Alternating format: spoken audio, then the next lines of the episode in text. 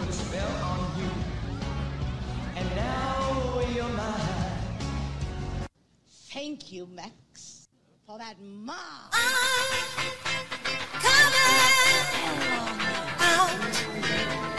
And now you're mine.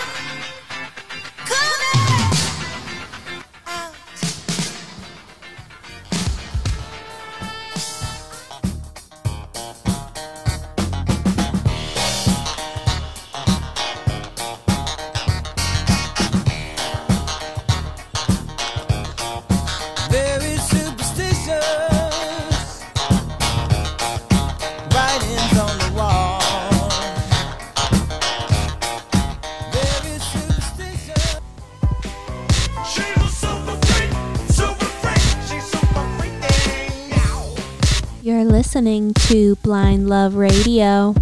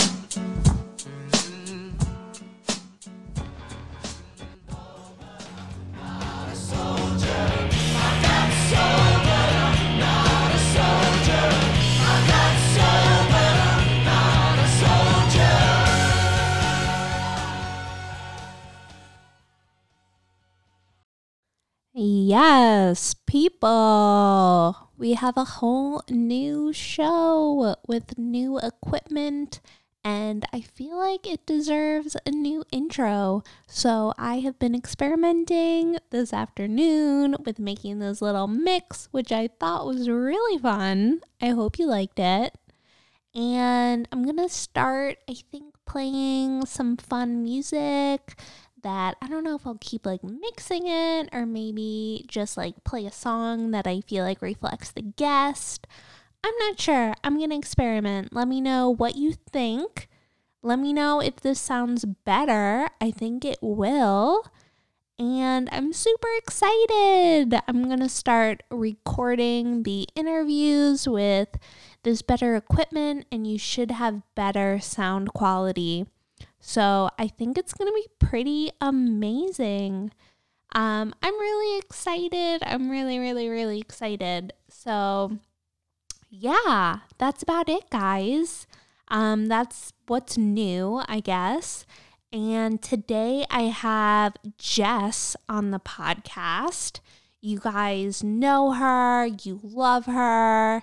She is Golden Finch on Instagram. And she spells it Gold Ian Finch.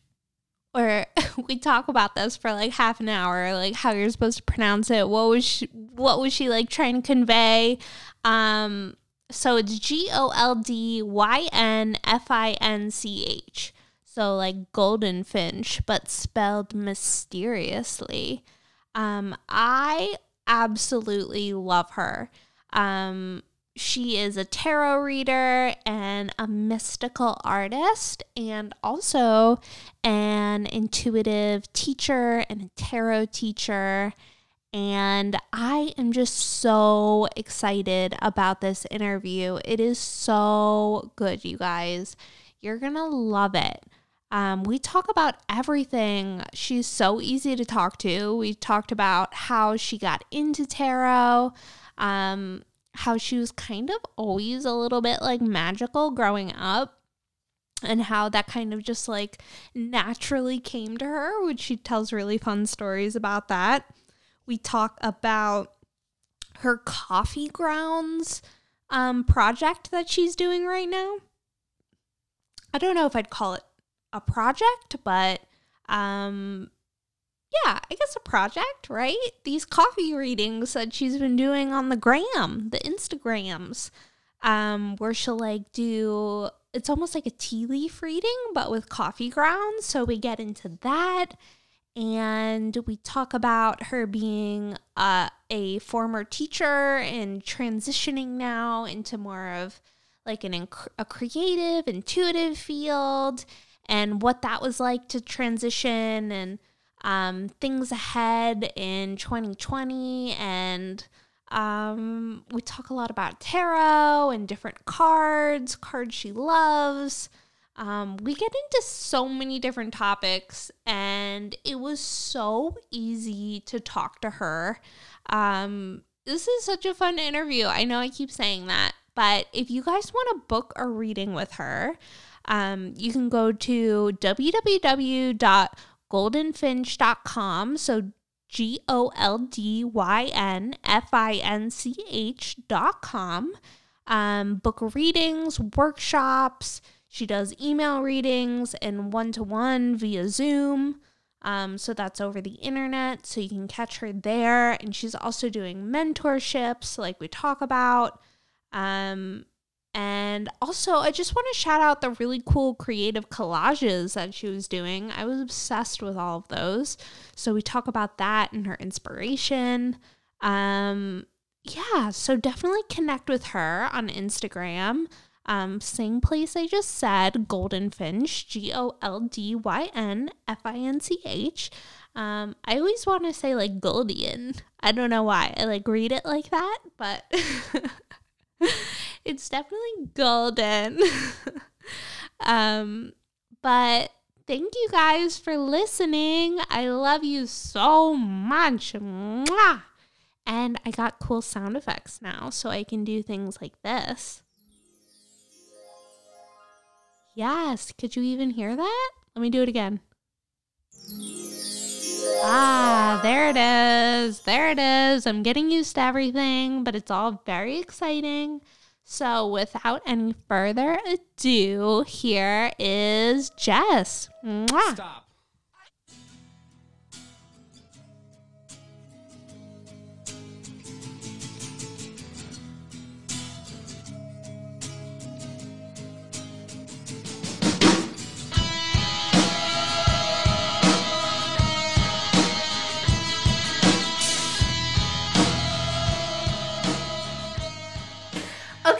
Now it's happening. So, go ahead and introduce yourself to everybody.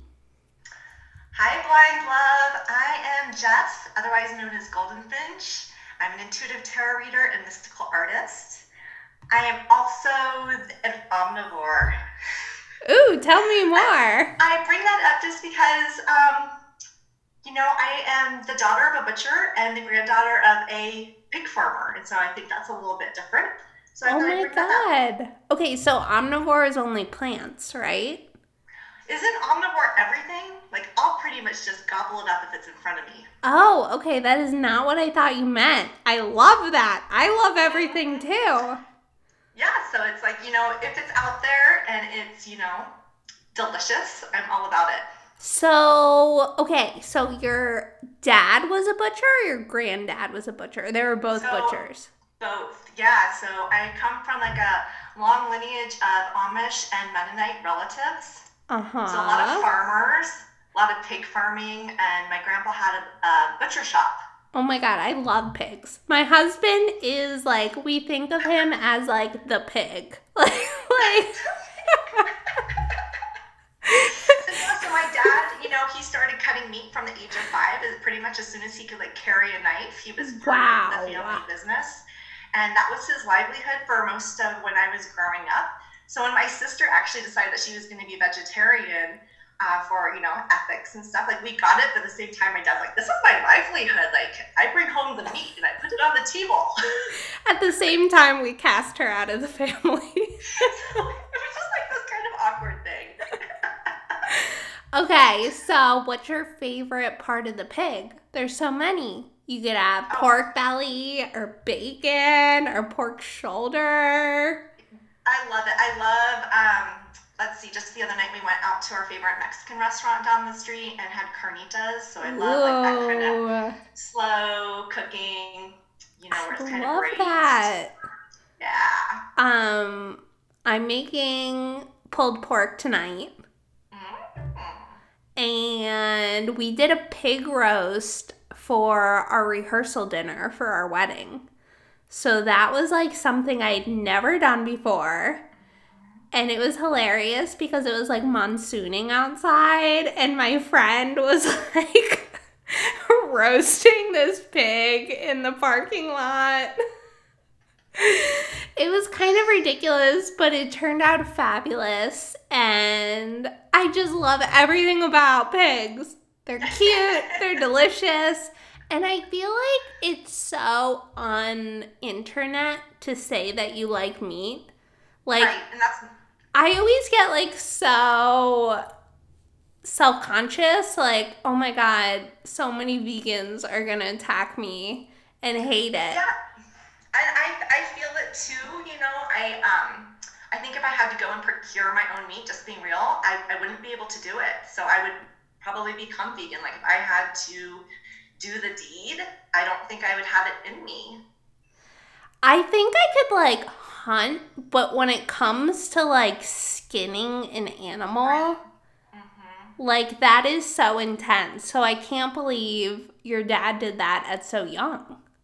Right, at a young age.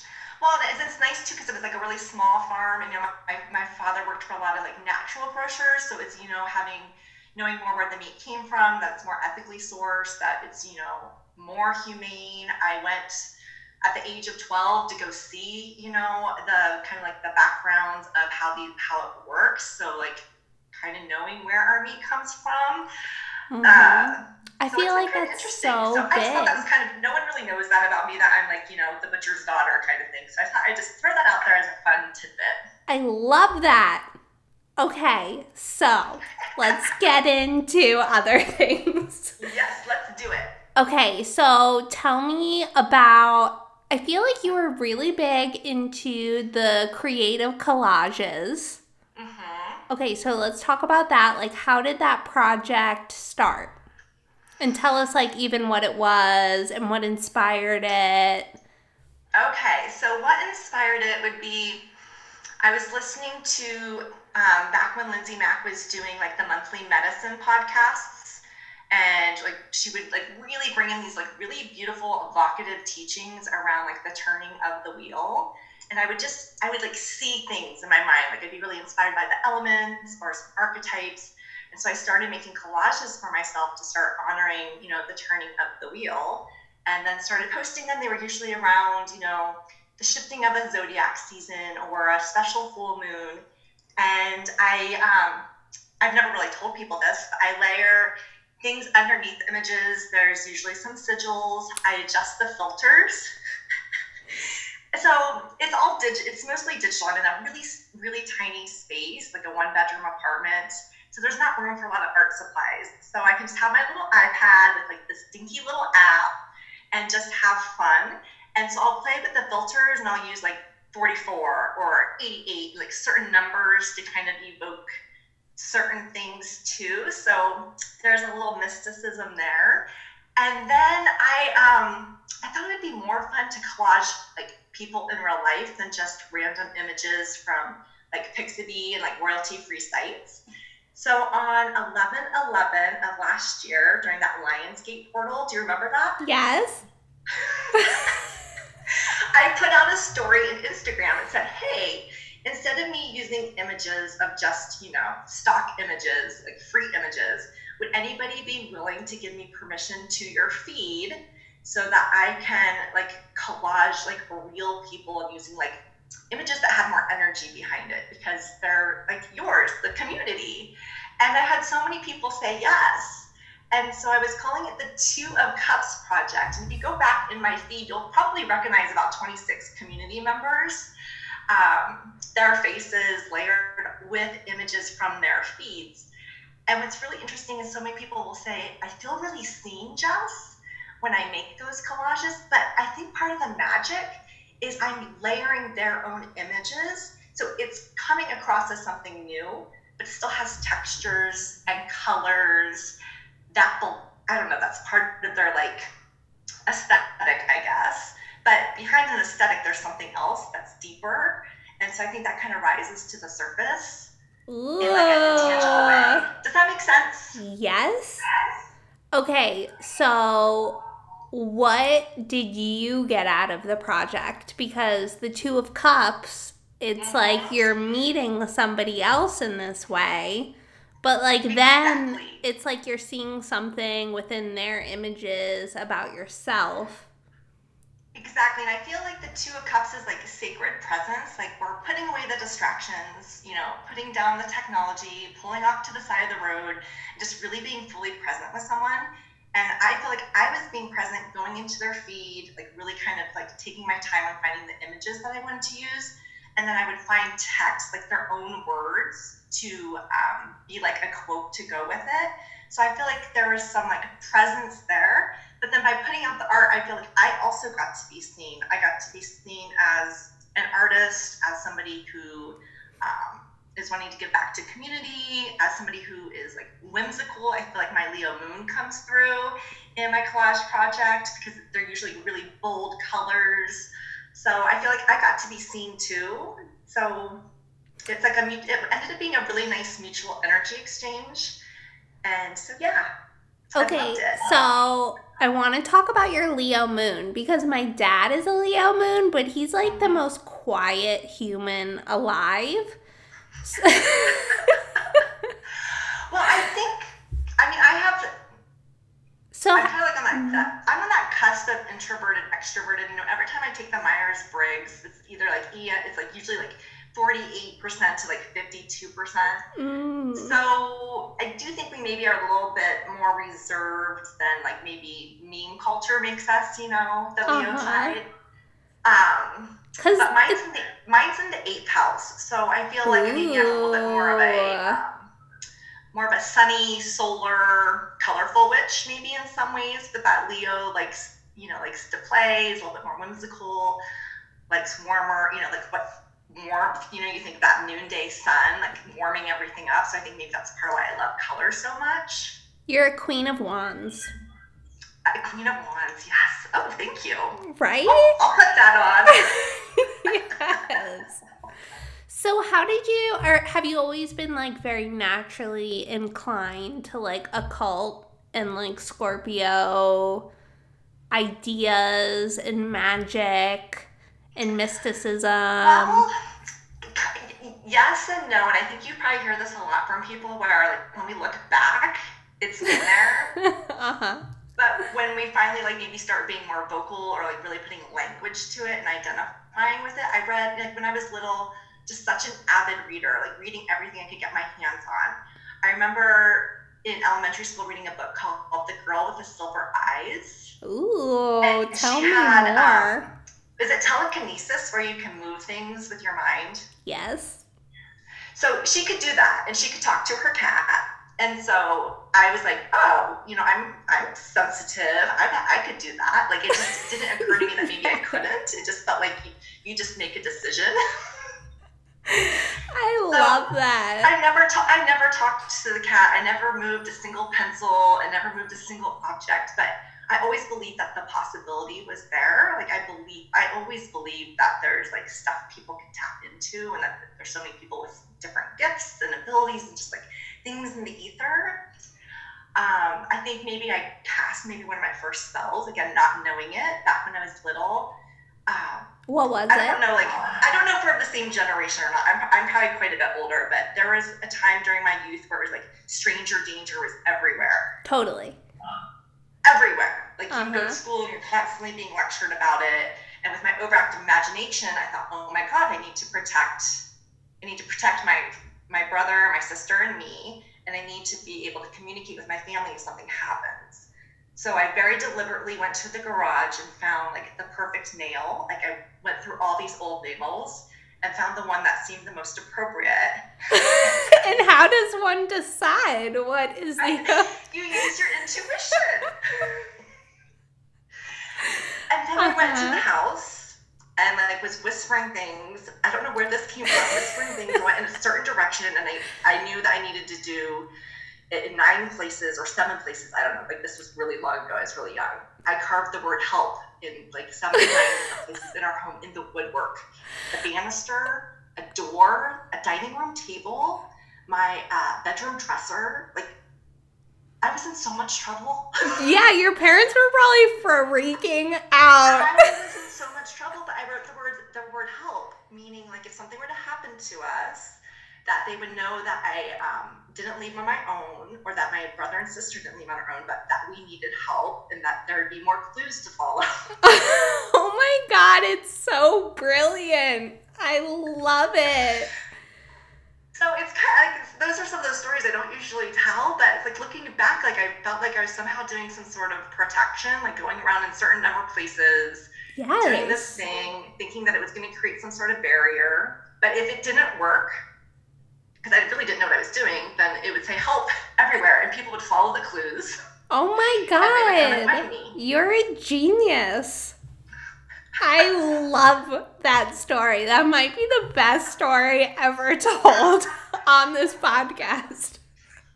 Thank you for making me feel safe and comfortable to share that story. So yeah, so Oh my god, that's wonderful. So, ha- you know. mhm, I didn't yeah. know anything about tarot growing up. You know, all I all I knew was from the movies and from TV. You know, like the fortune teller and the psychic, and just like the, all those tropes that we see play out over and over again. So yeah, I didn't I didn't really have access to that. I grew up in a really small farming community town, like a population of two thousand people. We didn't have you know shops down the street. You know, I spent a lot of time at my local library. Like that's where I hung out.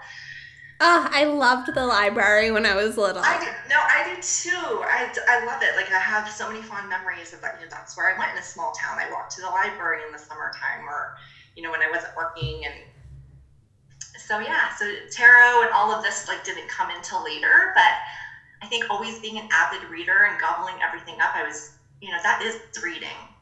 Totally. It's reading, you know, literature and poetry and all those stories. What I think was priming me to be a reader because it is the human experience in all those pages. Yes. It's just, you know, now they're on cards. Okay, so have you always considered yourself an artist? Or was that something you like kind of grew into? So I never like I haven't really called myself that much, but you know, it was one of my favorite classes in school. I loved being I loved going to school, kind of nerdy like that. Like I loved the learning and I loved, you know, my classes, but art was always one of my favorites. And I developed that a lot in my high school years and even got like a really small art scholarship to go to a small uh, mountain college and was, you know, kind of pursuing art a little bit there. And I was like, I don't know what I'm supposed to do with this. And, you know, you start comparing yourself to other people. You're just so like young and vulnerable then, I think. And it's like, how am I supposed to make money with this? And I don't know what I'm doing. So I switched out of that. And then um, fast forward, um, I was a public school teacher for a long time, and then I started missing that creative part of like actually using my hands and creating things. I would take art classes in the summer, you know, like lo- through local community colleges and stuff. Like figure drawing was a blast. I loved that. Ah, I love So that. That is so fun. Mhm. So I've always, you know, I have um, I have a lot of activity in my fifth house of creativity, and um, yeah, I think I, I just always I feel like I have to either be soaking up the arts or making art somehow. It needs to be it needs to be present, or else I start to feel more husk-like, if that makes sense, like a shell. There's something with like making something with your hands too. Mhm. And I've always worked like really kind of like quickly and rapidly. Like I was never someone who wanted to do photorealism. Like it never interested me to try to make. I mean, I think it's amazing that people have those skills. Like my goodness, but I never wanted to like make the still life look exactly like the still life. I was always to Totally. wanna, like break the rules and do my own thing Yes. much more modern or expressionism and like if i can like really use my hands and get messy that's that's the good stuff because that's when my brain starts to get quiet is like, like that creative flow like that monkey brain starts to get a little quieter and i can just enter a different state and it feels good it feels delicious in that spot do you feel like you're channeling? Because it sounds very like Leo in the eighth house. Like you're Mhm. channeling this creative do. energy.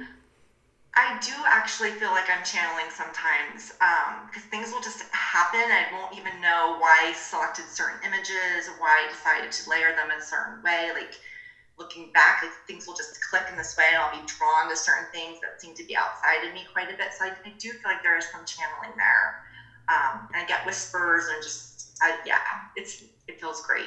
Ooh, I love that. Okay, I had a question from before. What is the app that you use for is, your collage? yeah, it's called um, it's called Brushes.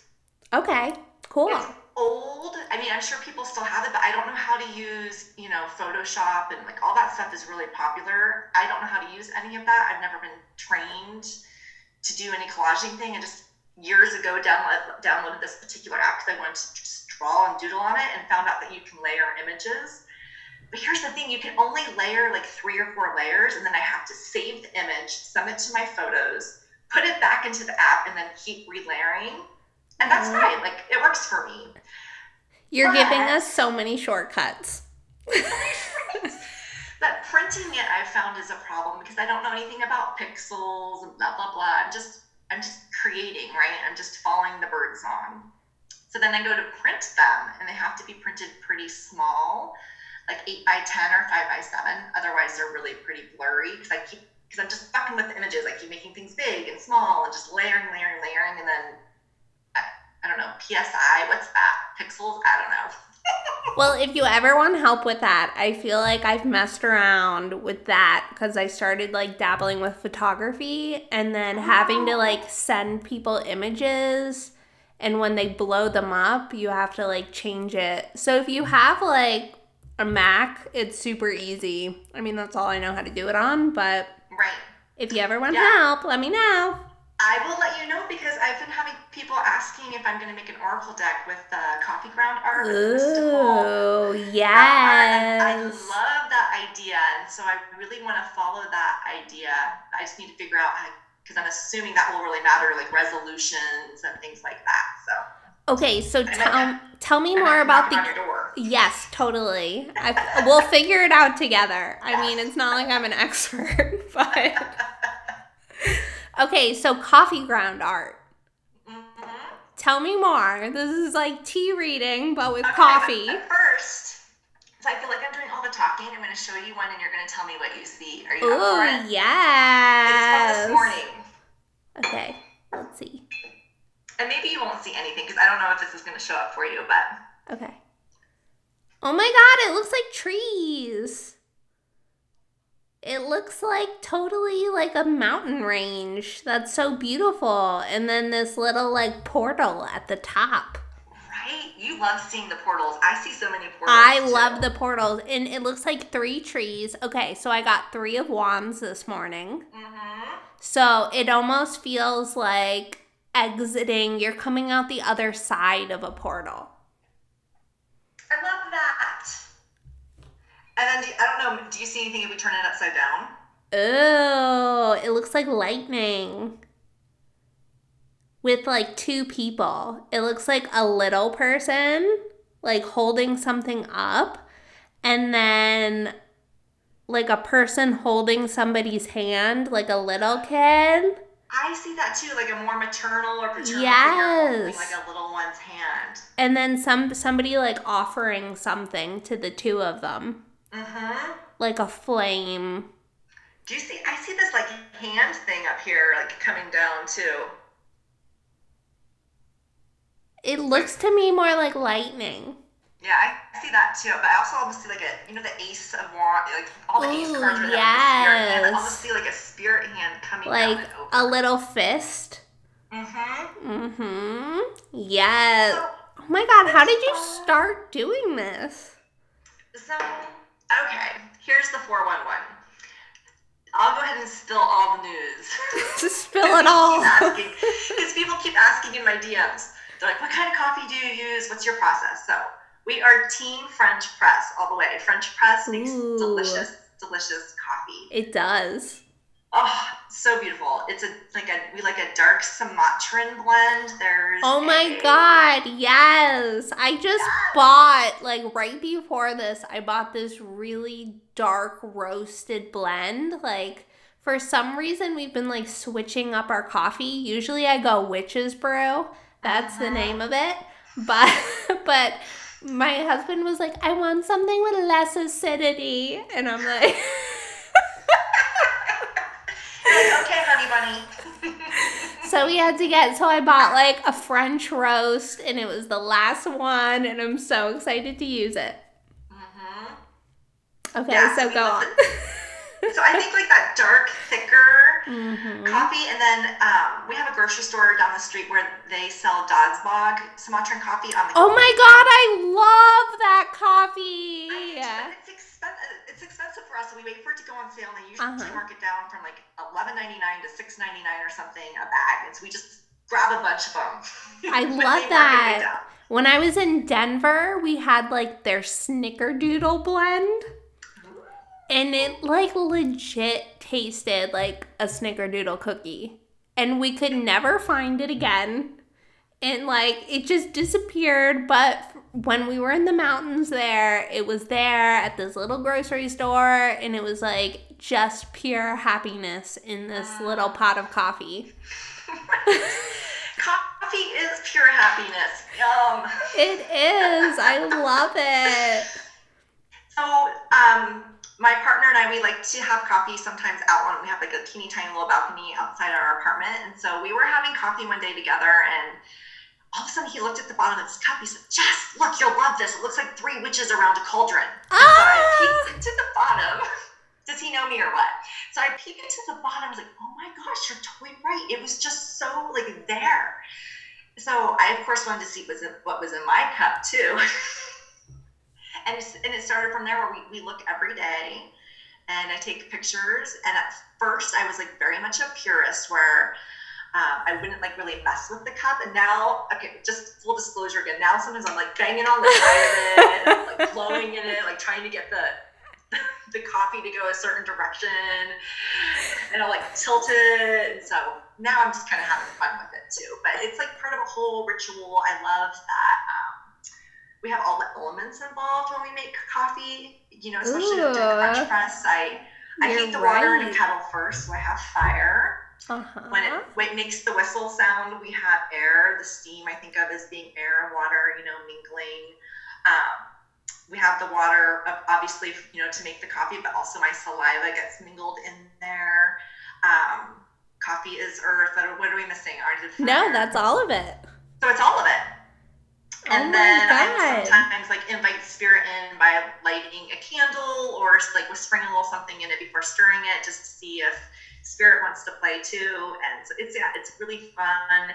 It um it nourishes my inner child because I, I get to play and look. It's not I don't, I'm not trained in how to do like tasseography and how to like officially read tea leaves or coffee grounds. Like I know there's a whole lineage in that and there's a whole process and I'm sure it's very rigorous to learn.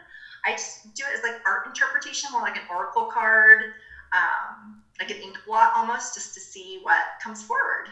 I love that.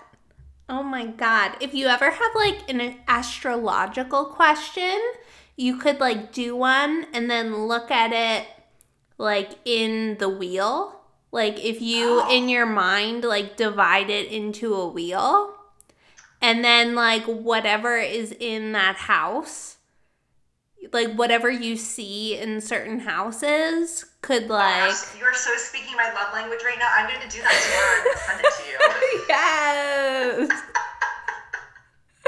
Mercury is direct, so it's a great idea. I love that, that idea, and then it's like it's like the whimsy plus like um like that studious kind of you know Uh-huh. astro lens, and I love that idea. Pick a house for me right now. Um, the eighth house, of course.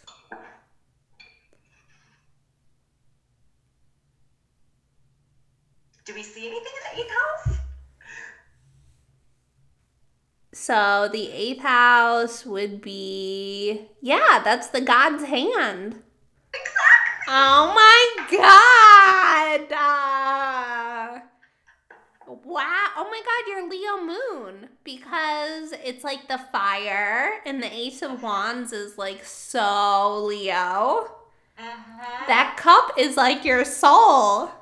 Well, and I do see a lot of fire energy, and we're that's about to go into Sagittarius too. so- True.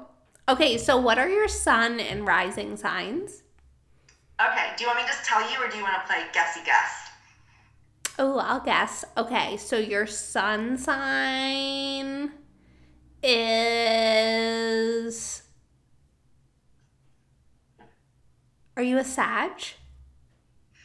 No, but I do have a lot of Sagittarius in my chart. So I'm an Aries sun on like the Pisces cusp, Oh, okay. You're the And other then- fire sign. hmm and then a Leo moon, and then for a long time I thought I was a Sagittarius rising because my mom was always like, "Oh yeah, you were born at two, you know 2:30, 2:30." Da, da, da, da. Well, it turns out I was born at 2:44, and as you know, those 14 minutes make a difference. So I'm actually a Capricorn rising.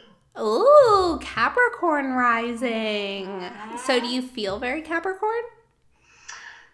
you know, it was kind of a newer discovery. Like I've been sitting with it for a while, and at first I was like, "What?" But the more I dig into it, I do I do see that, especially with my life path number being four. I do see like this call for more structure and having started a small business over the summer, you know, to start um, working with clients, you know, more regularly and things like that. I do see some of that Capricorn rising. Um, I guess using IGTV and YouTube now is a little bit more of a platform. It's probably a little bit more cap rising. Um, I love that Jeff Hinshaw like brought in the unicorn for for Capricorn. Like, that I identify. Ooh, I. Or, like, love that. or, we, or always calling attention to the fish bottom because I feel like that gets really lost Mm-hmm. in you know a lot of the the representations because I do have a very much of a fishy bottom like I really identify a lot with the page of cups you know speaking to that Oh my cup. god, I uh, pulled that for our combo. there it is I also pulled action, which I kind of felt like taking action on your intuitions, yeah yes which feels very Capricorn, doesn't it it? does because I can get lost those waters for so long and I can dream up all the things and swim, swim, swim and just I have such an inner, like a rich inner landscape and I enjoy spending time there, but I have to like I don't love structure, but structure is good for me because then it helps me put things into action and to actually do the things. So there is a call there to rise to that. So I do see that. I see my need for it.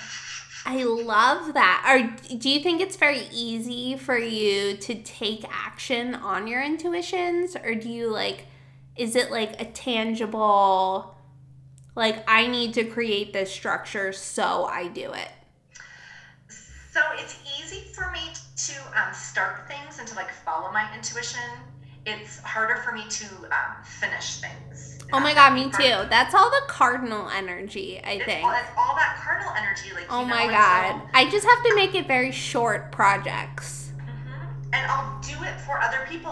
Like, um, you know, I work very hard. I'll, uh, again, when I was teaching, I was working like 70, 80 hours a week. And I had to finish all the projects. I had to do the other thing because so many people were counting on me. Like, kids were counting on me. So I had to grade all the essays and I had to finish the things, but I won't always necessarily, and I'll finish them for other people because that matters to me. Like, my word matters to me a lot. Work ethic matters to me a lot. That's probably a lot of Capricorn rising Mm-hmm. that's also like just drilled into me as a kid. Like we all worked hard, we all contributed. Uh, got a job when I was 12. You know, it's always work, work, work. So like there is that Capricorn, but for me, like some of my stuff, it's like. eh. Totally. I get lost in like a time thing where it's like I'll just I don't know. I get real out in the waters. So, what's it been like building this intuitive business? What's that? What's it been like building this intuitive business? Well, in some ways I did it all wrong. Let me tell you about that. So yes, I want to hear. I, of course, started it over the summer during Mercury retrograde, where, right, most people I love don't that. start anything new. During the eclipses, the eclipse season. Oh my god, you were meant to. That's so cool.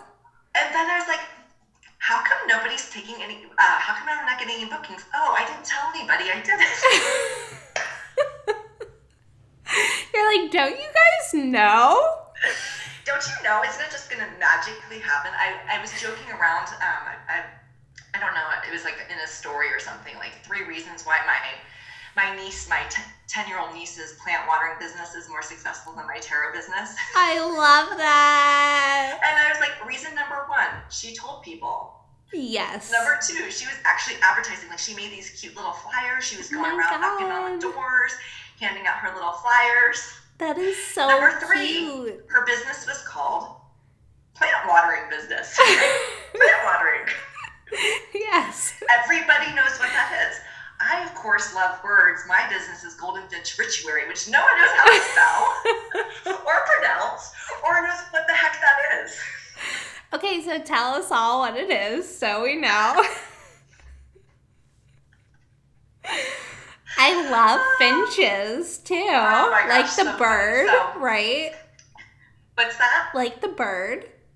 Okay, yes. So Goldyn Finch. It's it's spelled pretty much like it sounds. There's a Y instead of an E because when I joined Instagram and you need a handle, like I was brand new, I'm like an Instagram baby. It's only it hasn't even been two years.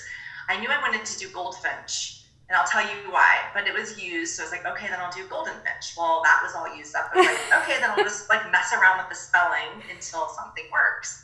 So that's why it's Goldyn Finch with a Y. Like I had people think it was Goldie and Finch. Uh huh. I can see that. The spelling, like the Y being, which is kind of cute and works, but so why Goldfinch is for me, birds are messengers from spirit. Yes. Amen. I oftentimes call intuition bird song, like following the bird song. So Oh. there's that nod to that. I love that. Uh, I was talking about how like my my family on both my maternal and paternal side, there's a lot of um, Amish and Mennonite, you know, Pennsylvania Dutch, which can be very. I don't know if this is true for all communities, but can be very austere. Like for example, my Amish relatives, it's um, no no buttons on the clothes, right? It's all hooks and eyes, it's no mirrors because Mm. that's considered too worldly. Um, no mirrors because you know that's vanity. Blah blah blah blah blah. So it's just very like simple um, and austere and can just feel very um, kind of like black and white. So, Mm-hmm. you know, but if you look at like birth certificates Mm-hmm. and you look at marriage certificates, there's this uh, style, the Pennsylvania Dutch art comes through where it's so beautiful. It's like this gorgeous calligraphy with all these whimsical Ooh. animals, like unicorns and these beautiful goldfinch birds. They're called Distelfinks in um, in German. And so I don't know if you've ever seen hex signs on barns. Like they're really popular, like on the East Coast, where there's large Pennsylvania Dutch communities. They're called hex signs for like good luck and good wishes. And you'll oftentimes see these really stylized goldfinch birds. Oh my So god, it's kind of I like a love nod that. to like my family background. The, these birds, these distelfinks, I'm probably mispronouncing it. Um, they're like a nod to good luck, to happiness, to joy, to like ebullience. Um, and I just love that, like that my relatives, who so many of them are still practicing, where it's kind of feels like a very kind of very severe, austere kind of thing. There's also this whimsy and fantasy, yes. the fantastical in some of the arts. That's So so love that. beautiful. Um, Can I tell you more about the goldfinch, or oh my god, no, much? yes. Also, did you read the Goldfinch book? Okay, so you know how there's collective nouns for for birds, like a, a group of crows is a murder, a group Mm. of loons is a lunacy, a collective group of finches is a charm. Oh my god. And there's more. So now Wow. listen to my Mary Oliver poem that I love. Yes, please. You know Mary Oliver? Love Mary. Oliver. Love her. So she actually has a poem called Goldfinches. Aww. And I won't read the whole thing to you, but I just want to read part of it to you. So again, You can can read the whole thing if you want. They drop from the sky a buttery gold. They swing on the thistles, they gather the silvery down. They carry it in their finchy beaks to the edges of the field of the trees, as though their minds were on fire with the flower of a perfect idea. And there they build their nests and lay their pale blue eggs. Every year, and every year the hatchlings wake in the swaying branches in the silver baskets, And you know what they do? They love the world. Ah! Wow. The fire of their minds. Will you say that again? What was Yes. that? They fly to the trees as though their minds were on fire with the flower of a perfect idea. Oh, Oh my god. The flower of a perfect idea. And it is, isn't that it? It like comes down in like a lightning strike and you get an idea and then it grows and it blooms and then you share it with somebody. It's like you don't Yes. keep a flower. It's like you give it on to somebody else.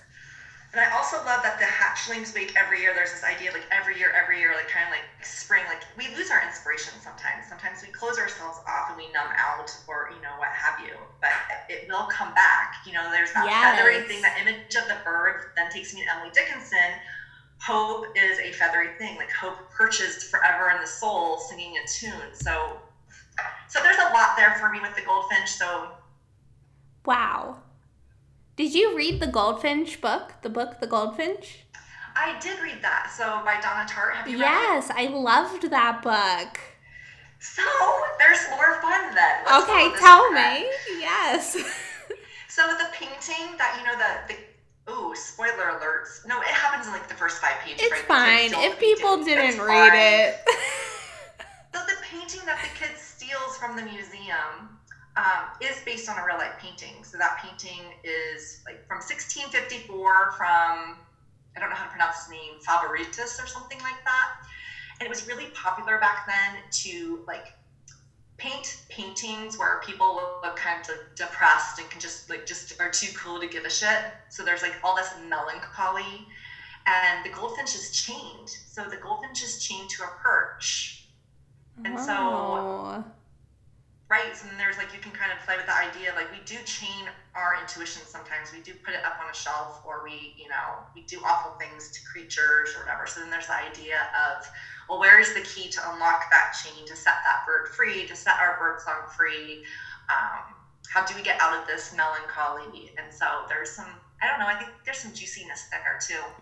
It makes me really think about like melancholy as it really does like kill your creativity. Mhm. Like I when I'm depressed, I never want to draw or Mhm. create anything. It's Mhm. like the complete opposite of life. It's like, right exactly oh my gosh, you're so right. Ah. Wow. And you know, then you know, when I don't know, back to Mary Oliver, you know, that famous line of hers, you know, what are you going to do with this one wild and precious life? Like we don't. Creativity often does get me out of my melancholy. So sometimes when I'm in that space or depressed or in a funk, like just forcing myself to create will help. And that's that like structure because we Mhm, can't exactly. always it's like if you always just rely on your inspiration, it might not always be there, but if you like sit down, it's Mhm. like setting the stage where Exactly. for it to like come in. Yeah, like every day looking in my coffee cup, like even if I'm not feeling it, like it just it reminds me that there could be enchantment, right? That there could be something there, and just you know going having that structure, like those rituals in place, I think really help. Oh, that is so cool. Well, thank you for being interested. I just geeked out on Golden Finch for like 10 minutes. Oh my god, I love it. I got like a bird. I got a bird tattoo. I'll show you. It's like looks very you can kind of see it. It looks very stunning. finchy. It's got like the Very buttery the buttery belly. Oh, Um okay, so for the people who are listening and they can't see it, why don't you describe it? so Yes. So it's a yellow bellied warbler. if we want to geek out a little Yes. bit. And I got it when I was running a lot and I kept getting all of these like Audubon messages. Like, you know, all the birds from the Audubon. Um, and there were all these like amazing drawings and um paintings that I think the guy's name was Audubon, like his last name. Is that right? Do you know what I'm. Do you know what I'm talking about? The. Audubon book? Okay. So my parents had gotten one of the books from their a wedding gift and I kept looking through it and then all of like these signs just kept happening. Like I would be on a run and then I would hit like Audubon Street and then I would be on a run and all of these birds would just like flock to me like I was in some fucking fairy tale. and then I would be on a run and there would be these like little wooden houses that would like showcase different parts of the Audubon book. So ah. and it's like things that are just so I don't know, just the synchronicities around the birds. And my grandma had passed and she was a Taurus and I just felt like there's something in these like birds are messengers and it just felt like this like breadcrumb trail of and this like I totally relate like just thinking of that um that painting that you were describing where the bird was chained and it was kind of like me trying to unchain myself. It was like all of these little breadcrumbs that were kind of leading me out of my own emotional um demise even, you know? Hmm And now you have the songbird like permanently like seeping into your skin. That's beautiful. Yes, he's my buddy. I love it. Oh, yeah. So, I love birds. I think they're so beautiful. They are so beautiful. Mm. Well, then there's the language of birds, you know, which is like a nod to like I guess like the green language, you know, of listen, like hearing voices. Um, the author of Initiation, Pam, is it Pam Grossman? Ooh, I love Pam Grossman. She did, or actually, I don't. They, I don't know her. Um, uh, did a an exhibit I was reading like years ago called The Language of Birds, and like was featuring a lot of like occult paintings and artworks and this whole exhibitor thing. And I think it was titled Language of Birds. And I remember geeking out when I saw that. I was like, yes, because birds are messengers. Yes. Totally. And they communicate with each other. And I also feel like it always reminds me of like the third house with like communicating in Gemini because I feel like there's never really just one bird. Uh-huh. It's like they come in pairs or they're in this community, they fly together in this flock or the charm, which I love now. I love knowing that. And I feel like they're all like that I it comes to mind that saying like we're all just walking each other home it's like they're bringing you this gift and then you give it to somebody else and it's like the message never dies no matter who's carrying it and it's That's beautiful. Ah, That's bird song, right? yes ah i love this. I'm so inspired. Okay so what are you calling your readings? What was it? What was the last? Oh, so my business name. So if you were to actually like, go to my website, which, um, you know, people are figuring out how to spell it out. It, if you were to like pull up the homepage, it would say Goldyn Finch Rituary. So when I do like I do monthly events around like this mm-hmm. the astro season. So rituary again, I love words so much. So there's a play on ritual, sanctuary, estuary, and tributary, right? Where waters coming together to source. It's supposed to be like a sacred space, a sanctuary, like a ritual time, time that's set aside. So I have this thing for words that is not very marketable. you know, it's like if I'm going to do this thing, I want to do this thing as me as possible. And yes if riffing with words is me, then I'll just explain what it means, and the people who are feeling connected will follow that, follow those threads with me, I guess. Totally.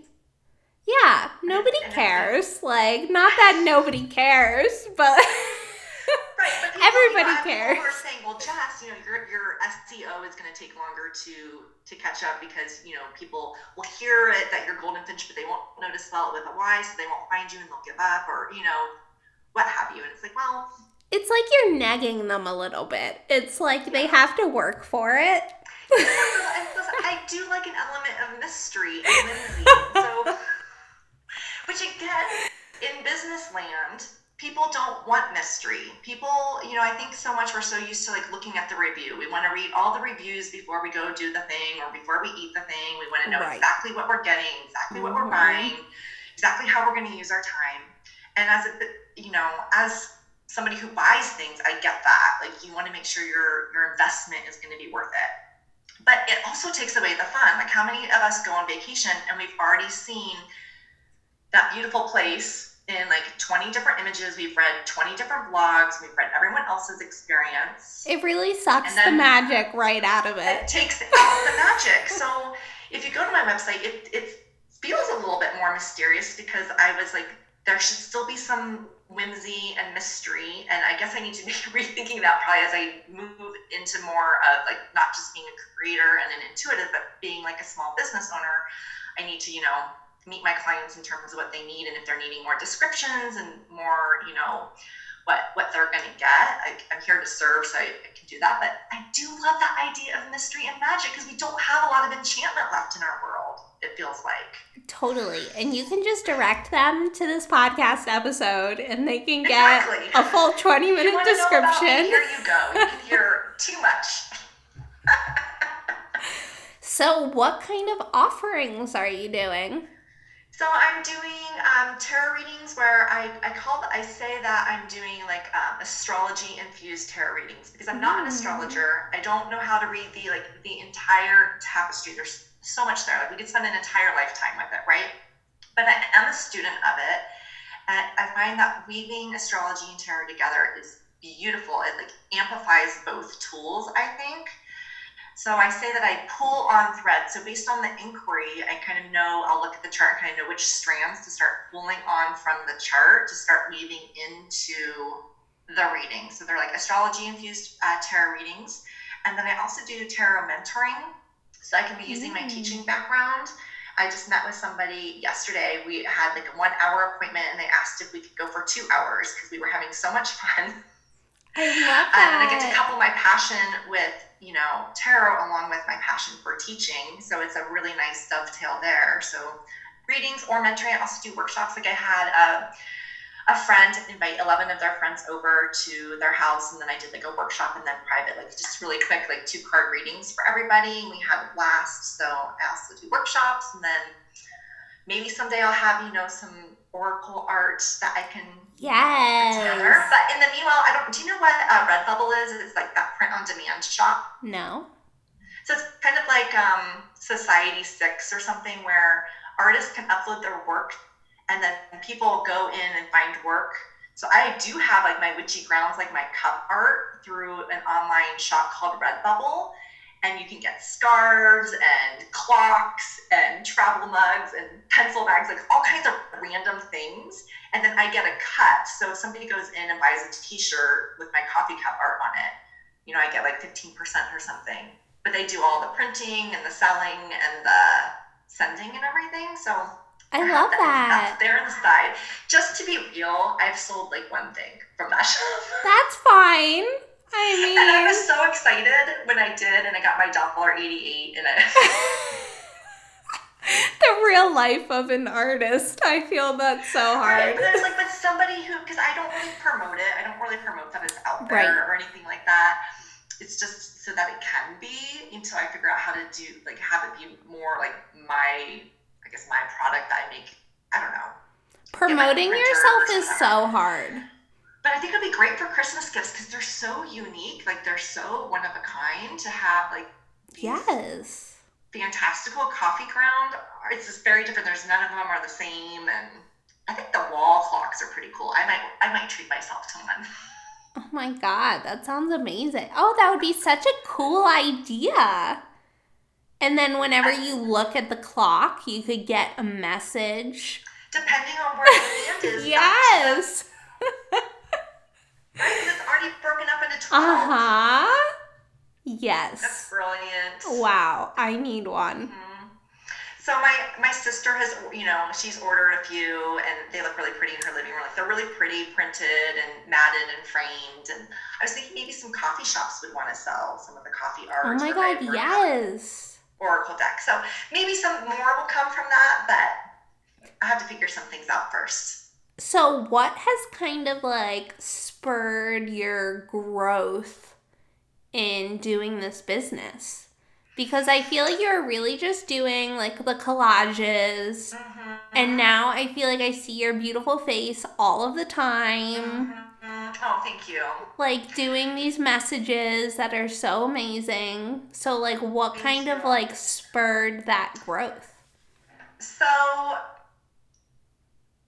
I was, I, I guess there's a little backstory. So I went into the classroom. So I was a public school teacher teaching uh, eighth and ninth graders for about 10 or so years. And that was really sacred work for me for a really long time because I have a like a long infertility journey and that was how I um, used like my womb space my womb energy was to go into the classroom and to like nurture and to create from that space in that setting and that really fed me for a long time until it didn't. Like I, I miss the kids terribly. I miss uh, teaching terribly but the pendulum i feel like has swung a lot in public education where teachers were losing so much of their autonomy. You know we would have people wanting like everything to be lockstep like coming in timing you like you should only do this for three minutes you know taking away so much of your autonomy and your voice and your creativity and like wanting us to be robots for higher test scores. And i mean the whole thing i could i could talk about it for hours. And for a lot of years i just did it anyway because i loved it so much.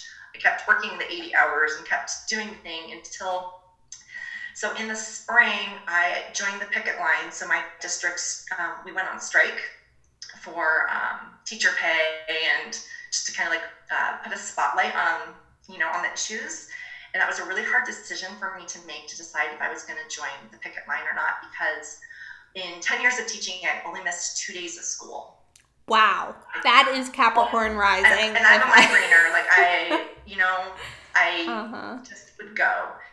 And I worked in a school where like 98% of the students are on free and reduced lunch, or, you know, um, many of the families are living at or below poverty. Many of my students are going to be first generation, you know, high school graduates, you know, wanting to close the achievement gap is very much like really soul centered, important work. And to be on strike, like picketing in front of my school, asking for more money when so many of of the families are really struggling just felt really shitty and yucky but i also felt like i need to use my voice for teachers. And it i just like doing that the process of striking and chanting made me realize how angry i was about where things are in the state of education. And we're going to continue eating our teachers alive and expecting so much out of them like more it's not sustainable work and we're going to continue demanding them to do unsustainable work unless we're not there. Right.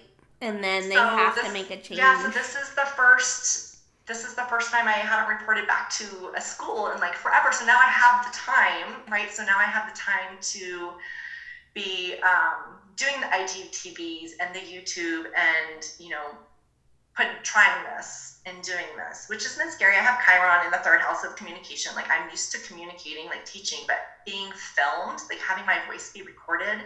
If you'd asked me to do this probably a year ago, I probably would have said no because recordings are so permanent. Um, but like having like really kind of getting out of my comfort zone has really helped me, I think, grow. And I'm also noticing by being recording, I'll sometimes say things that I didn't know I was going to say or I didn't know I was feeling. So I'm learning a lot about myself just from from being recorded, like through something like this, or like doing my IGTVs because I don't know how to edit and like cut things out. So it's like, all right, well there it is. So it feels so much like this whole bird journey. Because, like, using your voice Mhm. and, like, communicating and standing up for what you believe in. yeah, Oh my goodness. So I feel like this is, like, started way before even the manifestation of your business.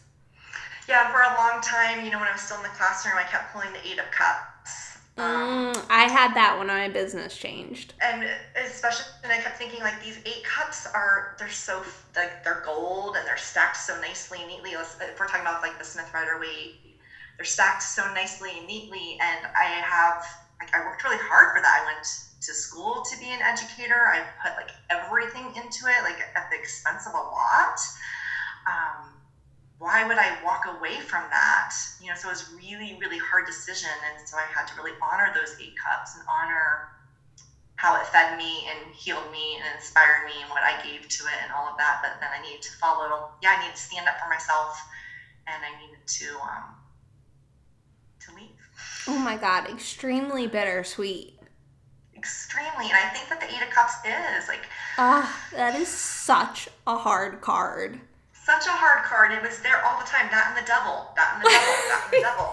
Yes. You know, and I know we all have so many different interpretations of the devil, and I have a lot of like really um, like positive connotations around it too. But especially talking about Capricorn rising related to it, like you know, working so much, like I was really changed to that work in a lot of ways. And so I part of what why you saw a lot of collages and things on Instagram was things were getting to the point where our creativity and um, again, at least in my district, I don't know where it is in other things, like our creativity was being taken away from us because like you have to do this, you have to do this. So I needed to create art again and have an outlet because it, I wasn't being permitted. And this isn't about me. This is about everybody.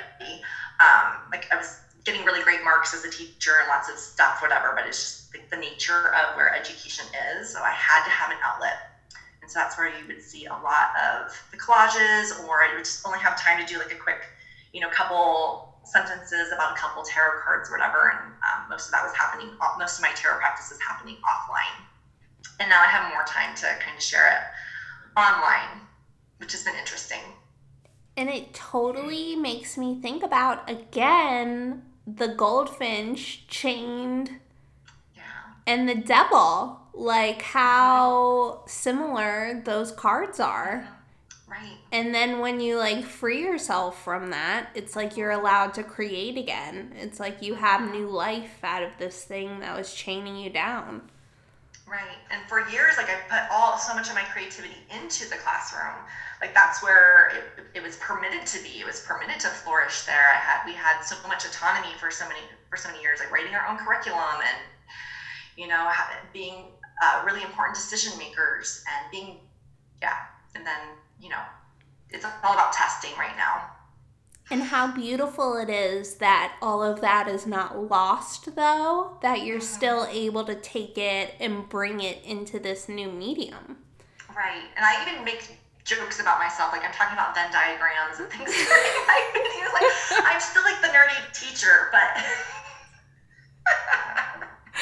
I love that. but it helps me. And I used to think a lot when I was in the classroom. I would I would use deck my decks to help me with what I would call my desk life, like my teacher life. And I would use my teacher life, my desk life, to help me with my deck life. You know, like I see, like they again, I, somebody that sees like things. I like to synthesize things together, and I would see a lot of overlap where I would pull cards about like my students. Like we'd have yet another, you know, really scary incident of being on lockdown. You know, with all the school shootings and all you know just stuff that was constantly happening and um, like sometimes I just check in with my cards like during a passing period like what kind of person like what are my kids needing like what archetype do my kids need right now for me Wow. That is so powerful. Oh my god, you're such a good person. I can't. would dovetail like even thinking about things like um like the emperor you know how we're switching we're trying to switch from it being like um an authoritarian card to more like an authoritative card like it's okay for us to take up space to lead and to be empowered and to be you know thinking about like some of the imagery that lindsay mack provides of like the mountain and the big giant redwood tree you know you know a lot of us are like finding a lot of beauty in that card. Um in teaching, like we have this thing called the warm demander. Like you don't want to be an authoritarian in your classroom, but you also don't want to be like this laid back, completely permissive, where it's like five of wands and five of swords chaos in your classroom where nobody can communicate or get what they need because it's just messy. You know, you have to have structure And so, like thinking warm demander, warm being warm and authoritative, not authoritarian, so that there can be structure and warmth. And so, like, there's been so much like beautiful crossover where I feel like I can think about some of the cards a little bit differently for me, having been a classroom teacher. Wow. Okay, there's so many places I feel like I want to go with this. But I really am interested with what you think about the fact that you have Chiron in the third house. Because I feel like that's so big with everything that you're talking about. Like, the fact that this feels like it comes so naturally, you using your voice, Mm-hmm. like, where even is that wound? So, Show me your wounds. so what's interesting is, have you ever? How do you run your chart? Do you use Placidus or whole sign, or whole house? I like Placidus. So I do too, but recently, you know, I just played around to see what would happen if I ran it as whole house. And that does shift my Chiron to the fourth house. Mm. And so that's just like a recent thing where I'm kind of thinking about that. Um, but for a long time, um, again, completely comfortable teaching 35 ninth graders in the classroom. Very confident, very, very much in my flow, like communicative flow. The second adults would come in with like their clipboards and their stopwatches and their pens and pencils. I'm like bumping into things. I'm stumbling. I can't find my words as Mm. much. So I think there's something about being observed because again, filming and recording would make me very uncomfortable for a long time. I can't tell you how many classes and courses I've signed up for that you know you can participate for the like the, the live Zoom thing. I almost always opt in for the I just watch the replay Oh, me too.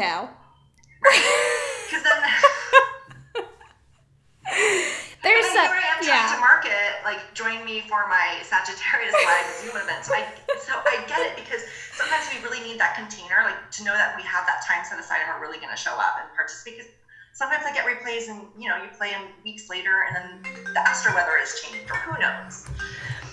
But there's something about being record, something about permanence that would make me uncomfortable about recordings and filmings. I think that's where part of the wound is, and maybe that's my Libra midheaven, where I so I try to be really thoughtful about like other people's perspectives, and I don't want to be like saying something that's insensitive or like a big, huge like hoof in the mouth. And maybe because filming and recording is so permanent that it's there. Whereas if you're just talking with somebody in person, I can read their energy like, oh, I'm so, you know, I can apologize or I can read them and mirror them and like better attune to their needs to um, maybe not screw up as much. Wow, you are so thoughtful. Oh, thank you. I think that's so beautiful though, because I feel like you're thinking about how like words affect you. Because it's like people watching you and then commenting and telling because it's so personal with like something so such a creative act.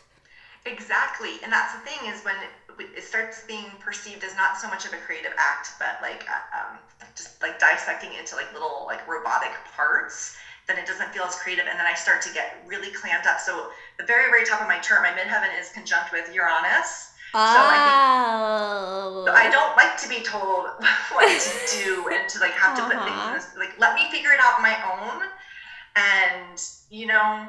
So I think there is like some resistance to that, but knowing that they were looking for a particular thing um, would make me nervous. What is your third house in? So it would be Capricorn, Aquarius is the second house, and then Pisces. So my third house is um, Pisces. Ooh. So also like cuz it's it feels like it's coming from the soul. See, that's the other thing too is with education, like I we got to a point where they wanted us to like put out our lesson plans like to like every like how long everything was gonna be. Like I'm gonna do this for three minutes and this for seven minutes, like like almost like scripting. But I have this Mercury in Pisces, right? I You speak I'll- from I'll the heart. That's hard. Like I, I'll do that, but I also need room to like swim in my intuitive waters, to like feed off the classroom energy, to feed off my students to see where they're at and to respond. So like talk about intuitive reading. I've been reading like reading classrooms and kids for like years and like you know touching in and like verbally, but also just like constantly having to be aware of like people's affect, if that makes sense Totally. like using some of those empathic skills, especially um, my my student population. I don't know if you're familiar with ACE scores, adverse childhood experience scores. No. So like trauma scores. Um, my students, like the school that I worked in, has some of the highest in the state. So constantly having to like cast out to feel like are people being triggered, like like they're you know always kind of having to. And I think that's the other thing with wanting to be like being recorded. Like again, like my situation, I was like for eight hours a day or however long I was in the classroom, like the only white person in the room. So like always kind of being mindful of the fact that I'm coming from like a place of privilege, and again, I'm the authoritative figure, and trying to, like, there's just so much like happening in my brain that I also need to be able to have that Pisces to respond and sense. Um, That's so on a tangent, big. No, that's huge. Because it's it's, just a lot of energy of It- having to filter through everything and i think that's part of that libra midheaven too is like trying to think of all the perspectives and getting out of my head and into the perspectives of my students and so oh, and I think that like m- that's what is like your gift of your intuition. It's mm-hmm. like it's mm-hmm. really hard to be able it's hard to like form a complete sentence when you're taking in all of that information because Right. it's like you're thinking about all of the things that you need to respond to and then it makes you like hesitate like okay do i really want to say this but Right. then it makes you like such a gifted intuitive because you are doing all of that hmm and and i could like i said i could usually maintain my flow of doing all that while teaching but once like an authoritarian figure would come into the classroom that's when then suddenly there's another filter i'm going through like because i know what they're looking for and like wanting to hit the marks or just knowing that their presence is in there. So then suddenly i'm casting out like trying to read them to like kind of get a pulse on like am i hitting the mark or am i not? And so then suddenly i'm not in my flow as much. And so it just gets like i don't know it gets weird. Totally. I have no idea, but it, I don't. I mean, I can relate to what you're saying. I get it. yeah So, tell me. Okay, we're gonna switch up gears. yeah So, what is your favorite tarot card?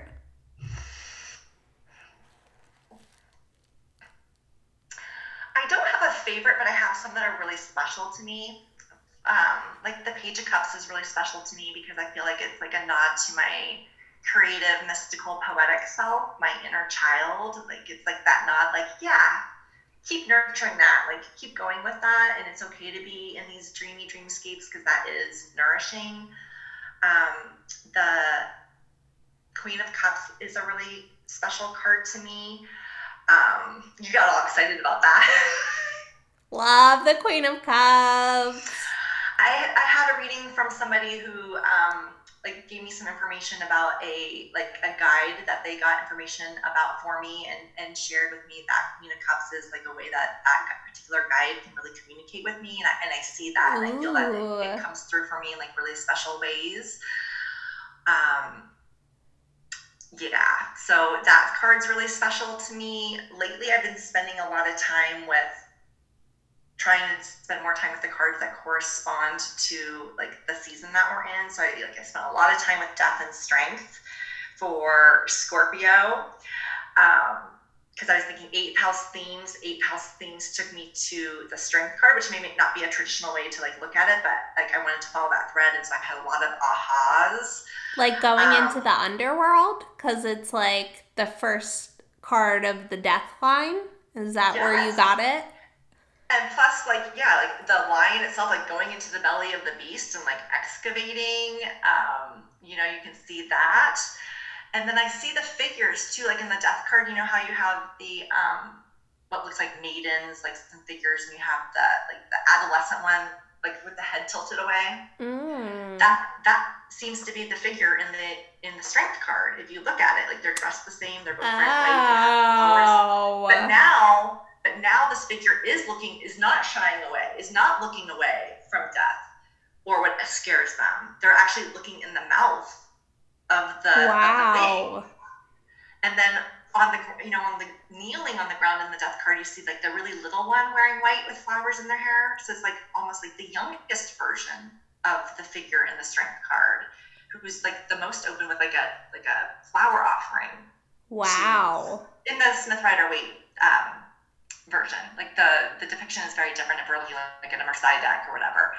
So just by like using the idea of the eighth house and then drawing my attention to the strength card, I like that's where I get really playful. I like to follow things and like see how they map like mesh up and like what I can learn from it. And I find it fascinating. It is. Oh my God. You thought of that all yourself? I mean, maybe other people have. It's hard to, you know, I don't know, but yeah, that's what came up for me. Oh my God. You're a genius. You know, and I was thinking, I, I was thinking about just like the number eight.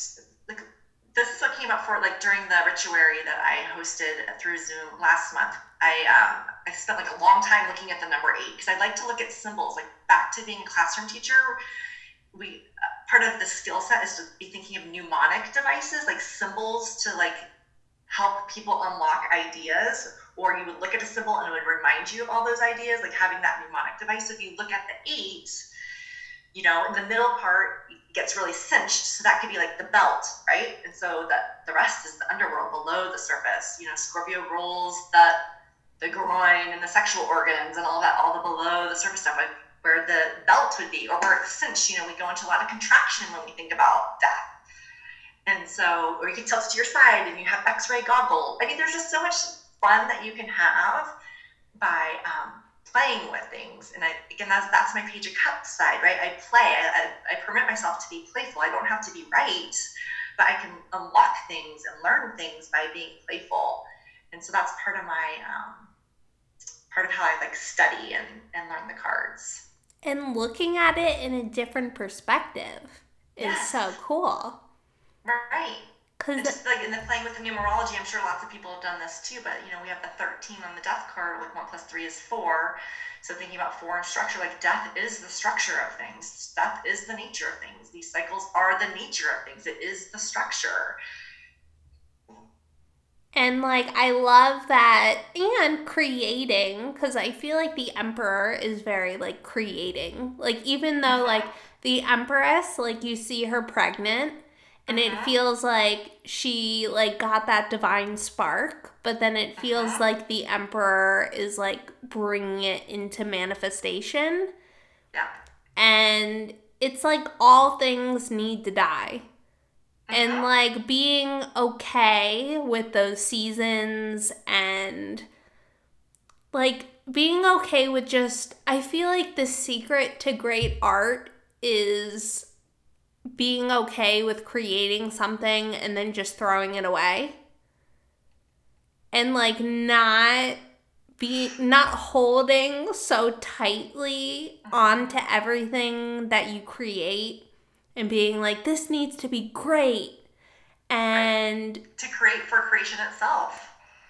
Yeah just to totally. And then just mm-hmm. like it's just as beautiful when you create those shitty things that just need to go.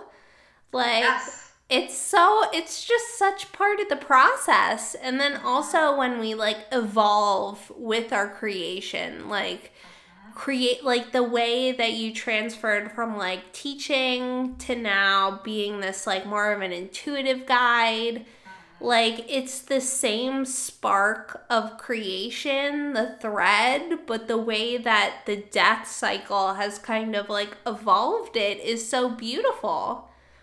Like there's like this pain and this beauty that's like Which is, all the, which is the Two of Pentacles. I've had this huge aha about the Two oh my god tell me more.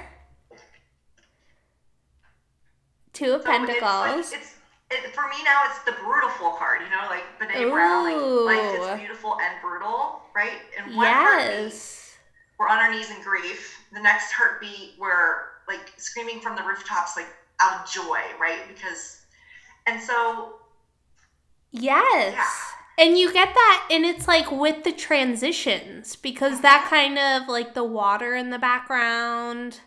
Right, and so with the eight, like I know this is an infinity loop, but again, I was meditating so much on eight, so I was like Right. looking through all my cards. Where do I see something that reminds me of an eight? Well, this also reminds me of an eight, which takes me to Scorpio. So we have Uh-huh. he's on land, Taurus. We have Scorpio water in the Right. background. If we think of the decans for Taurus, we have the two, three, and four of Pentacles. So this is essentially like a card that does correspond with Taurus.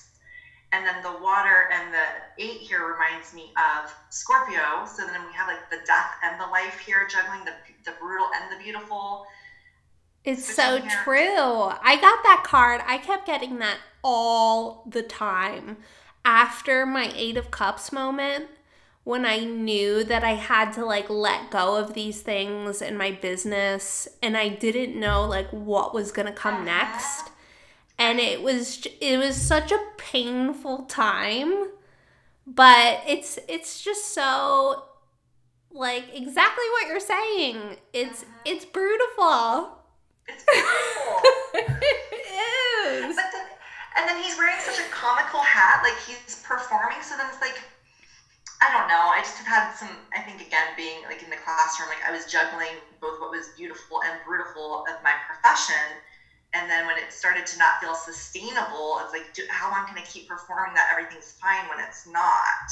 It You makes me think side has become too of heavy. it makes me also think of like a comedian Mhm. where it's like the truth but said in a funny way, but the truth is usually like this really intense thing that we don't want to hear. So we have to kind of disguise it into this palatable way. Yes. It's like you Thank you for just adding a layer to that, like Yes. disguising. Mhm. because it's kind of like made to look like it's like they're they seem happy but underneath it it's like comedians are some of the most depressed people you know Mhm. so like i don't know and Yeah, and they're mm-hmm, and making fun of sometimes like the things that are really hard and scary and uh-huh Mm mhm. ooh yes, there's some good stuff there. you've given me so much to think about so what do you usually are you like a wheel of the year person do you do like Um, mhm. You do the things in the um for every month, a card for every month. Mhm. What did you find? What was your center card? Number one. So when I do the wheel, I use my I use my numerology to determine like what my thematic card is for the year. Is that what you're talking about? Do you do like one in the center? Yeah, so like the center card, but I determine for like when I think about the whole year, I determine what my personal card is using the numerology. So then you like pick it just like going through the deck and then you'll pick Mhm. out that one. for the whole yeah so for the whole year so like since we're like as a collective we're in an empress hanging one year right Mhm. so when i did the whole year for me using my numerology i also was in an empress it came up empress so then i was like okay so then there's like double charged empress energy I love that.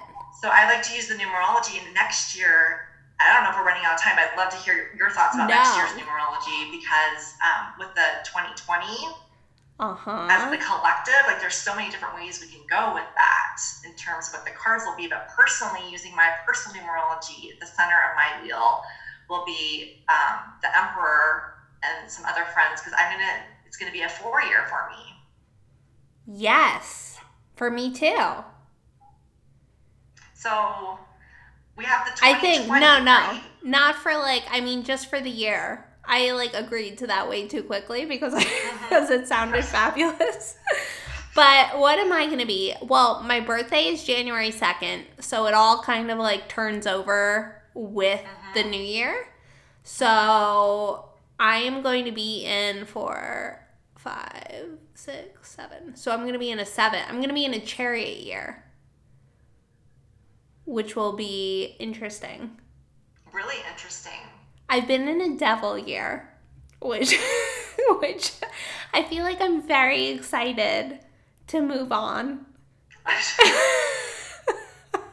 well, a chariot, move on. Get into your chariot. Oh my on. god, you're so right. I feel like I'm le- I'm leaving all of this behind me. So that's but my birth card is the emperor. So mm. I feel like there's a lot of like growth that's going to happen. Mm-hmm. I'm turning 30 also. So already it's a new decade. It just feels like a big year. I loved my 30s in terms of like knowing myself more than ever before. I feel like it's gonna be really great. It feels like I've I'm also in a progressed moon in Aries. So it's like it feels like this completely new chapter that I'm starting, which feels really good. And I'm ending this year. I pulled the 10 of swords for oh December. So it just feels like I've done so much healing this past year. Like this podcast has like completely transformed me. I feel like a different human.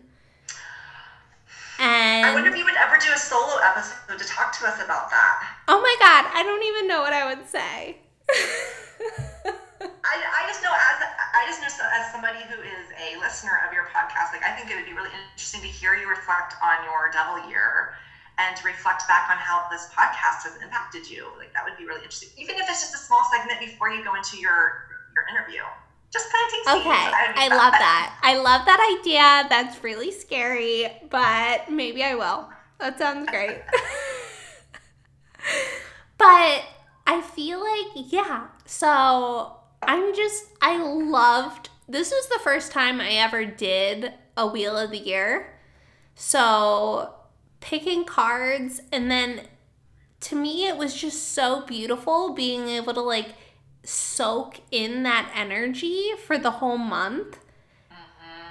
And being able to like reflect back on it and see how kind of everything kind of like melded together um Exactly.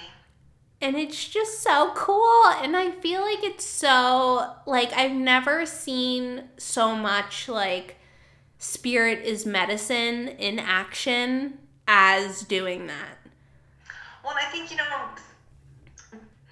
it's almost like pulling the card of the day, but like on steroids, because you get 30 full days to like really marinate and really get to know it and really converse with it and see all the different multifaceted sides of it. I think, for at least for me personally, like sometimes being in like a pulling a card of the day like can be helpful, but then we kind of move on, and meanwhile we've participated in like a hundred pick a pile, you know, cards on Instagram and. you know it would be really cool if you did a coffee cup for each month Ooh, and like really. Yeah. and think on that. I love it.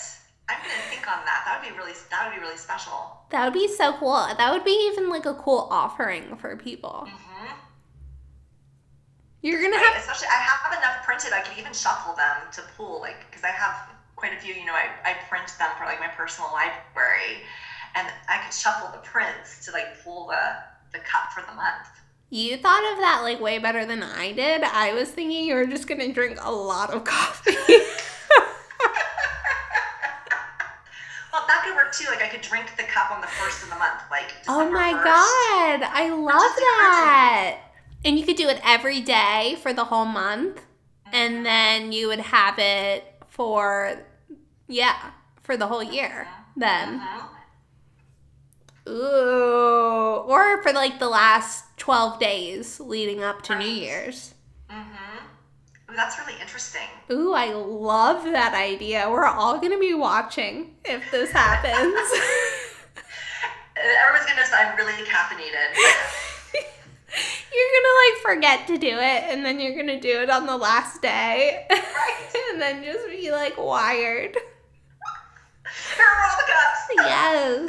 Oh my god, and I'm also thinking about it like the Page of Cups feels very like the coffee thing because like this message in a cup It's so Except literal. I'm expecting something, right? It may not make sense, but I'm expecting there to be something speaking in there, right? It's And it also feels very Mercury and Pisces in your third house. right? The messenger, The messenger. the messenger of coffee. okay, so what what was I going to ask? I was going. Okay, so what did you learn from your wheel of the year? Was there anything before I interrupted you and started chatting?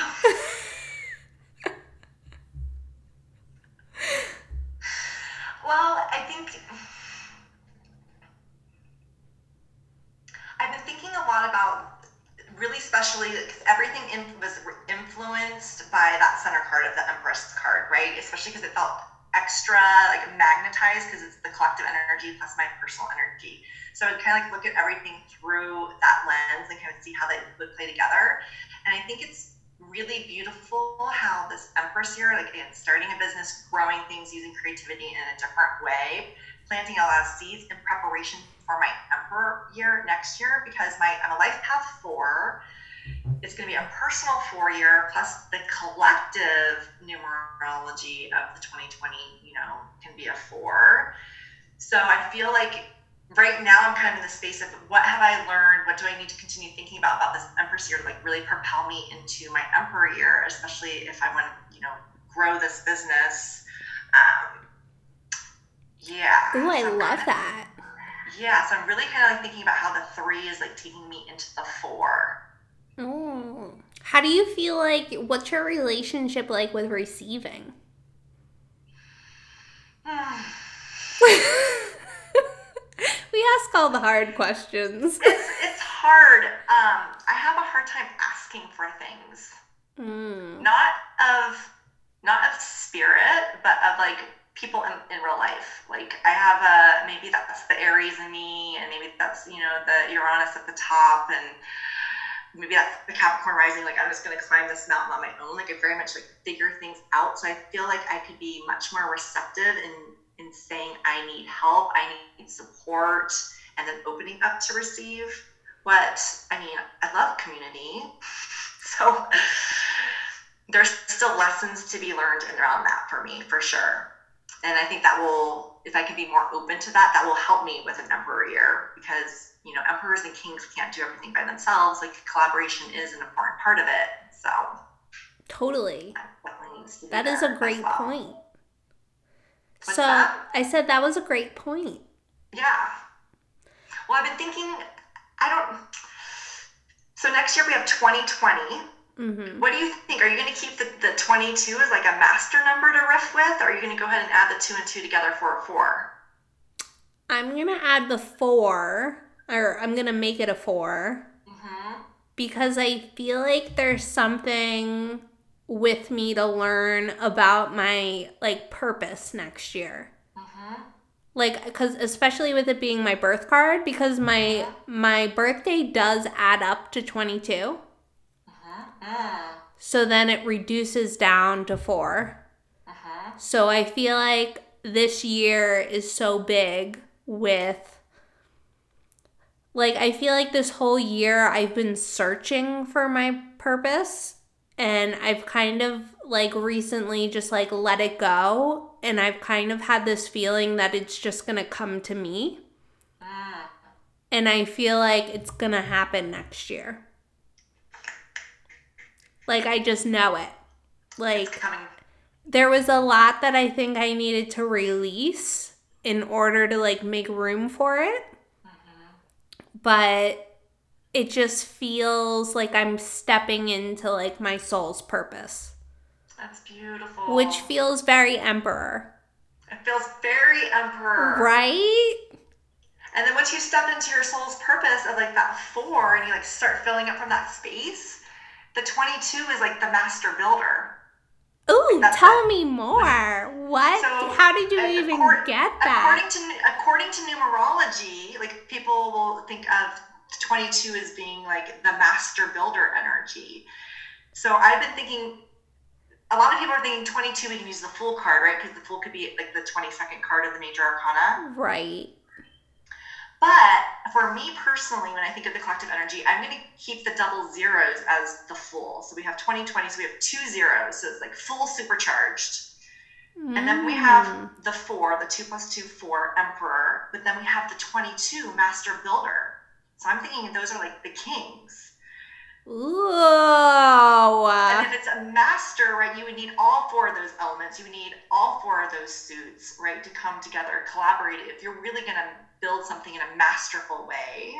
Yes, balance is like what I've been trying to like get myself to. Mm-hmm. Because I am such an extreme human. And then, but I feel like that's also like my pitfall. So, like trying to be more centered and to incorporate like all of the different elements. You're right because you can't build anything if there's not a structured foundation. Right. So I'm thinking, I personally, I might want to play with those kings, like thinking about them as like a collective, like a master builder energy to Well- kind of go along with the emperor, because the emperor four, four takes us to the four kings. You know. Well, it's also the fire energy because the emperor is like fire and then the kings ah. are all fire. But then you're adding in all of the other elements. Uh-huh. Ooh, I feel like you are just like a living collage of knowledge. That's kind of, I see. That's my Mercury and Pisces. Is like I, yeah, I like I like to pull these things together and go into these little places and see what happens. wow. Oh my god. I'm going to do like so I can't I don't even know. There's too much to think about right now. That could be the problem because then I'm in Seven of Cups because now I have so much to think about. Like, oh my god, it's so exciting though. I you're just ah, you're just a delight. as are you. Ah, okay. Well, I don't want to keep you on here forever. Oh, this, oh my gosh, it's not even an hour and 30. We're having so much fun. we have been. I feel like I could talk to you forever. Okay. Ah. So, where can everybody find you? And it's like tell everyone like what you want them to go check out and everything.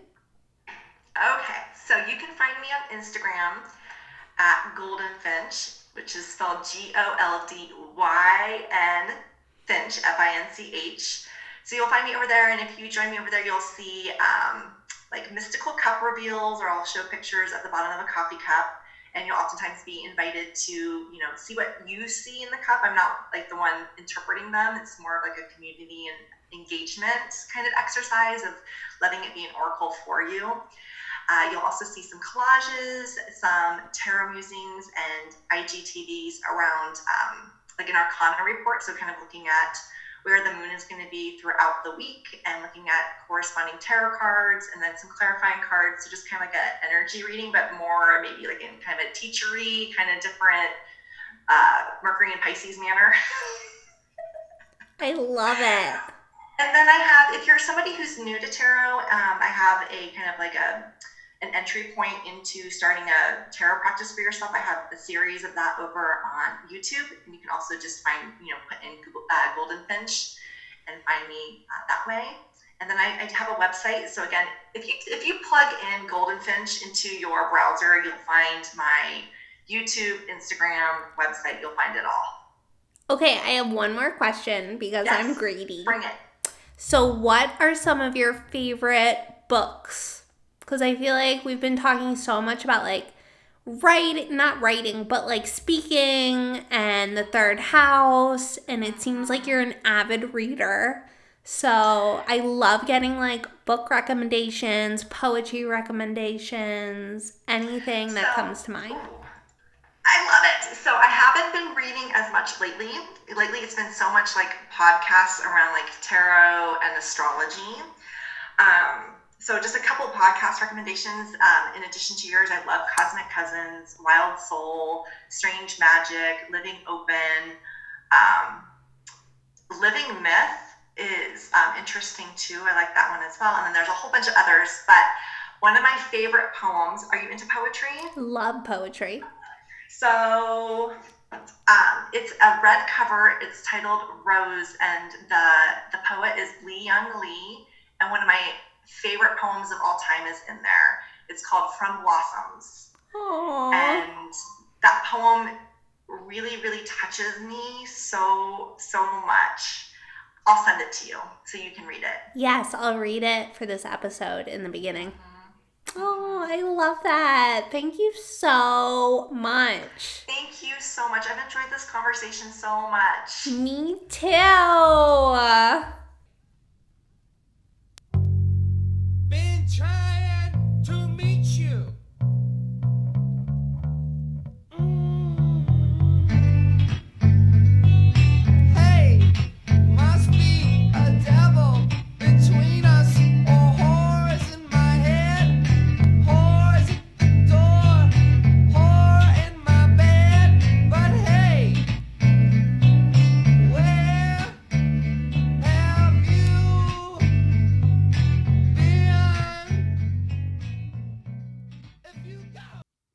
Thank you guys so much for listening. I hope you enjoyed today's show. Definitely follow and check out Jess Goldyn Finch on Instagram, and her website is just goldynfinch.com. So I hope you loved it. I know you did. What's not to love, right? And I love you guys. Thank you so much for listening. If you enjoyed this episode, if you could share it with a friend or give it five stars or subscribe to the podcast, that would be amazing. And then also, I never even said who I am because I don't have my normal intro. So if you are a new listener, I am Anna. I am your host, and this is Blind Love Radio. So thank you guys again for listening, and I will see you next week for all of your creative, magical, transformative inspiration because I am your cosmic hype girl, and I'm here to hype you. Mwah!